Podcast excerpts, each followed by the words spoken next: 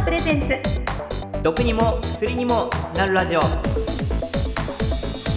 こんにちは。アイドラッグストアの小野ゆうきです。こんにちは。番組ナビゲーターの辛坊智恵です。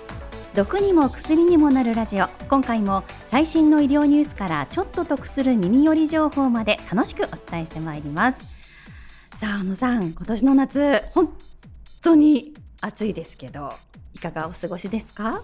そうですね。今年は本当暑いですよね、うん。あのー私あの海の近くに住んでて、ええ。最近出勤する前にうん。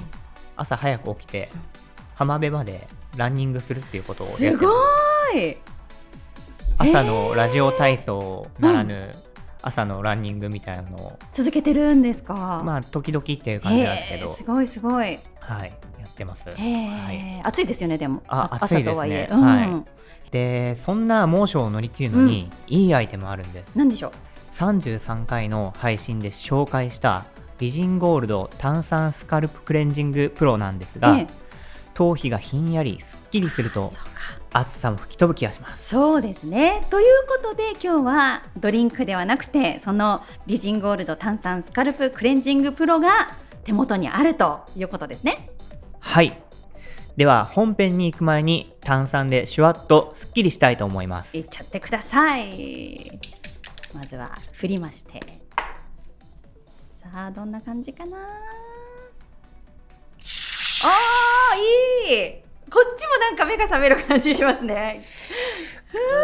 あー目が覚めますね。はい。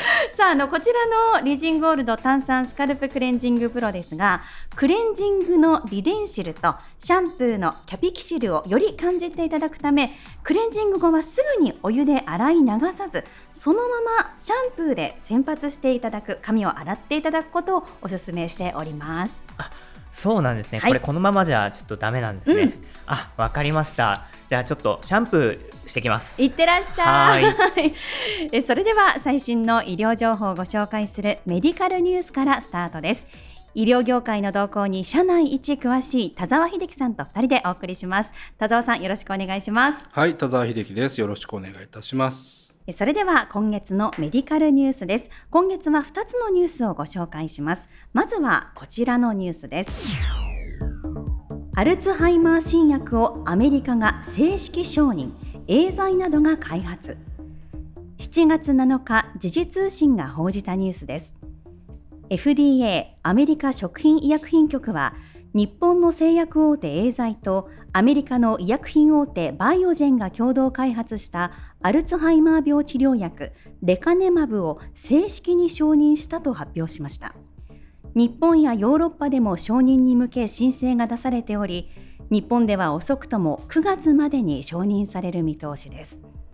そしてもう一つこちらはブルームバーグが7月18日に報じたニュースです。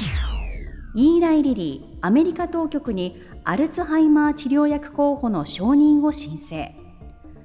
アメリカの製薬会社イーライ・リリーはアメリカ当局にアルツハイマー病新薬候補ドナネバブの通常承認を申請したと明らかにしました。承認されればエーザイとアメリカのバイオジェンが共同開発したレカネマブと競合する見込みです。イーライ・リリーの新薬候補は7月6日に FDA アメリカ食品医薬品局から正式承認されたレカネマブに続きアルツハイマー病初期患者の脳内に沈着したアミロイド β と呼ばれる有毒タンパク質を除去することで病状の進行を明確に緩やかにすると認められる可能性がありますというニュースですね。はい、えー今回は2つのニュースを紹介させていただきましたが、はい以前よりこの番組で取り上げてきました抗アルツハイマー薬のレカネマブがアメリカで正式承認されました。うんこの薬はアミロイド β という物質を標的とし、アルツハイマー病に効果的な治療薬とされています。はいところが、エーザイの承認を受けた後、競合他社であるイーライリリー社も同じ標的を持つ抗アルツハイマー薬の承認申請を行いました。うんえーこれは新薬開発競争ではよく見られる動きです。新薬開発競争は医学の進歩にとって重要な側面があります。えーえー過去にはがん治療の分野で、えー免疫チェックポイント阻害剤のオプチーボとキートルーダの特許侵害係争がありました。その結果、キートルーダのメルク社とオプチーボのオネ薬品との間で特許訴訟が起こりましたが、うん最終的にはメルク社が使用料を払う形で決着しました。今回のケースでは、抗アルツハイマー薬の開発に長年取り組んできたエーザイの努力がついに実り、正式承認となったわけですが、うん競合他社であるイーライリー社の今回の承認申請は、新薬開発が熾烈な争いであることを物語っています。レカネマブの正式承認は、エーザイにとっては研究が報われる瞬間でした。うんしかし、すでに市場が注目しているのは、イーライリリー社の新薬の価格がいくらになるのかということです。ほうほう患者にとって何より重要なのは効果的な治療法を手に入れることと、かつ治療費を抑えることです。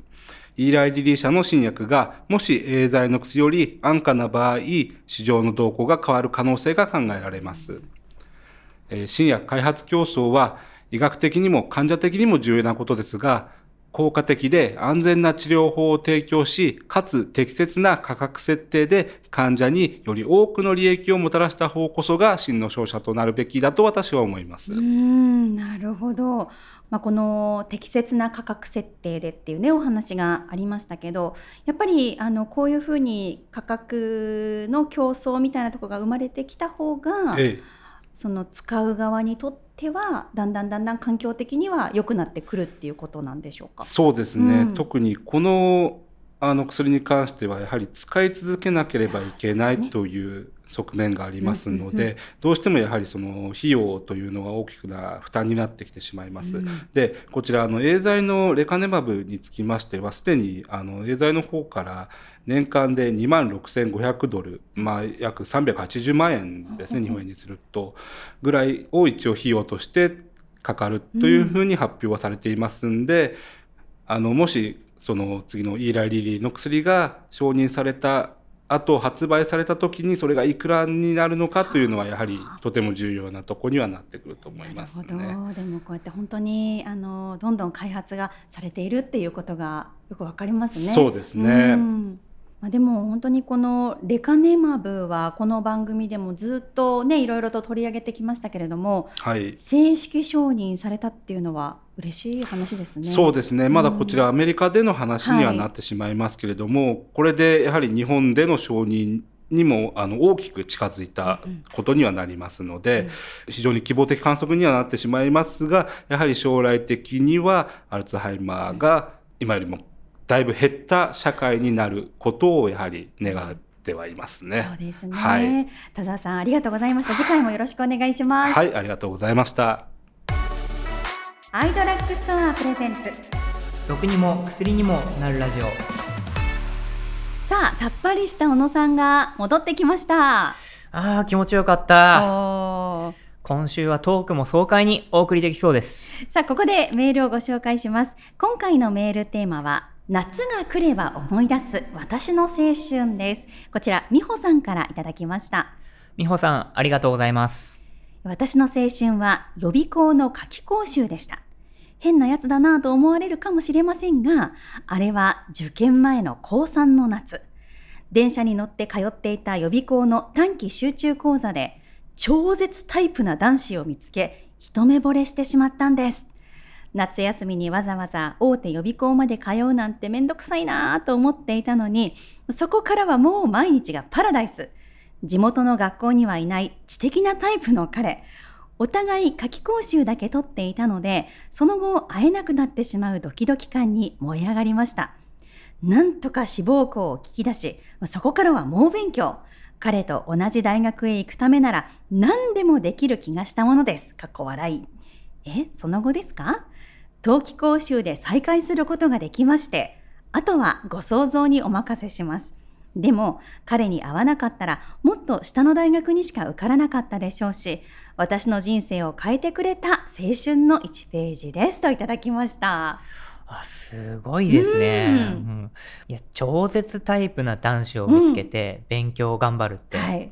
ほんとすごいですよねそうですね。いいですよね。でもこれ、あとはご想像にお任せしますって書いてありますけどどうなったんですかね？冬季講習冬季講習。うん。ん想像にお任せします。きっとハッピーエンドだったと思いますね、自分は。あ小野さんはハッピーエンドで、はい。なるほどなるほど。まあでもほら冬季講習の後ってすぐにね受験本番が来ちゃうから、はい。どうだったのかなとかいろいろああよかったら今度教えてください美穂さんお待ちしててますください。はい。続いてのお便りですこちら白玉さんからいただきました白玉さん、ありがとうございます。えー、辛坊さん小野さんこんにちはこんにちは。えー私が夏になると思い出すのは高校陸上部の夏合宿です毎年長野県の野尻湖へ合宿に行っていたのですがまあ今思えばよくもまあ朝から晩まで走れていたなぁと思いますそれでも湖で遊んでいい日はカヤックに乗れたり花火大会が見られたりと青春っぽいことも味わえました。全国大会に行くような学校ではなかったため先生も夏休み気分だったんだと思います。まあだから県大会すら優勝できなかったと思うんですけどね。かっこ笑いといただきました。はい。もう夏合宿って言えば、まあ、トレーニングとかも大変だとは思うんですけども、その後の自由時間っていうのは、はいはいやっぱ楽しみではありますよね。そうですねもうまうんまさに夏ならでは青はい春真っ盛りという感じがしますよね、そうですね。はい。たくさんのメールありがとうございました。ありがとうございました。今メッセージをご紹介した美穂さん、そして白玉さんには、アイドラッグストアでのお買い物に使える2000円分のポイントを差し上げます。楽しくお買い物してください。アイドラッグストアプレゼンツ。毒にも薬にもなるラジオ。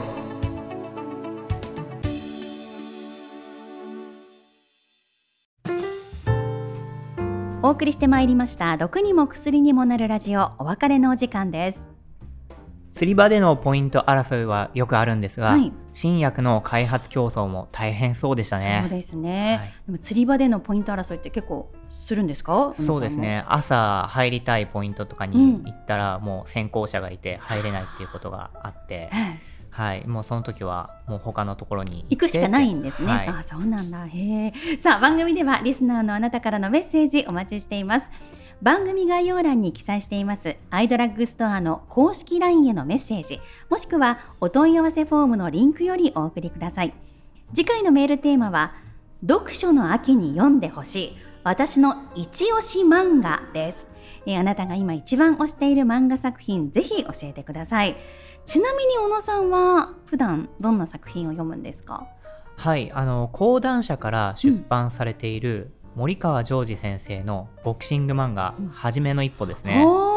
はい、えー、と私が高校生の頃から読み始めて、まあ、1巻から100巻は実家にあって101巻から、えー最近出た最新巻の138巻までは自宅にあります。まだ続いてるんですかこの漫画？はい、あの終わる気配が全くないです、ね。あそうなんですか。はい。へですね。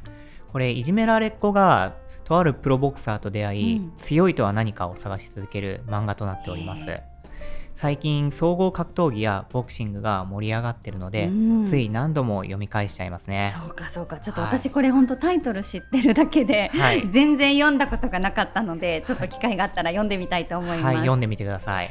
えーテーマメール以外にもアイドラッグストアへの疑問質問我々へのメッセージなどもいただけると励みになります。メッセージがご紹介できなかった方にもアイドラッグストアオリジナルタオルが当たるダブルチャンスがありますのでどしどし送ってきてください。その他番組内でご紹介したニュースの元記事やアイドラッグストアの販売商品ご紹介した健康情報などへのリンクは各プラットフォームのショーノートで確認できますので合わせてご活用ください。それではまた次回お会いしましょう。お相手はアイドラッグストアの小野ゆうきと辛坊智恵でした。ありがとうございました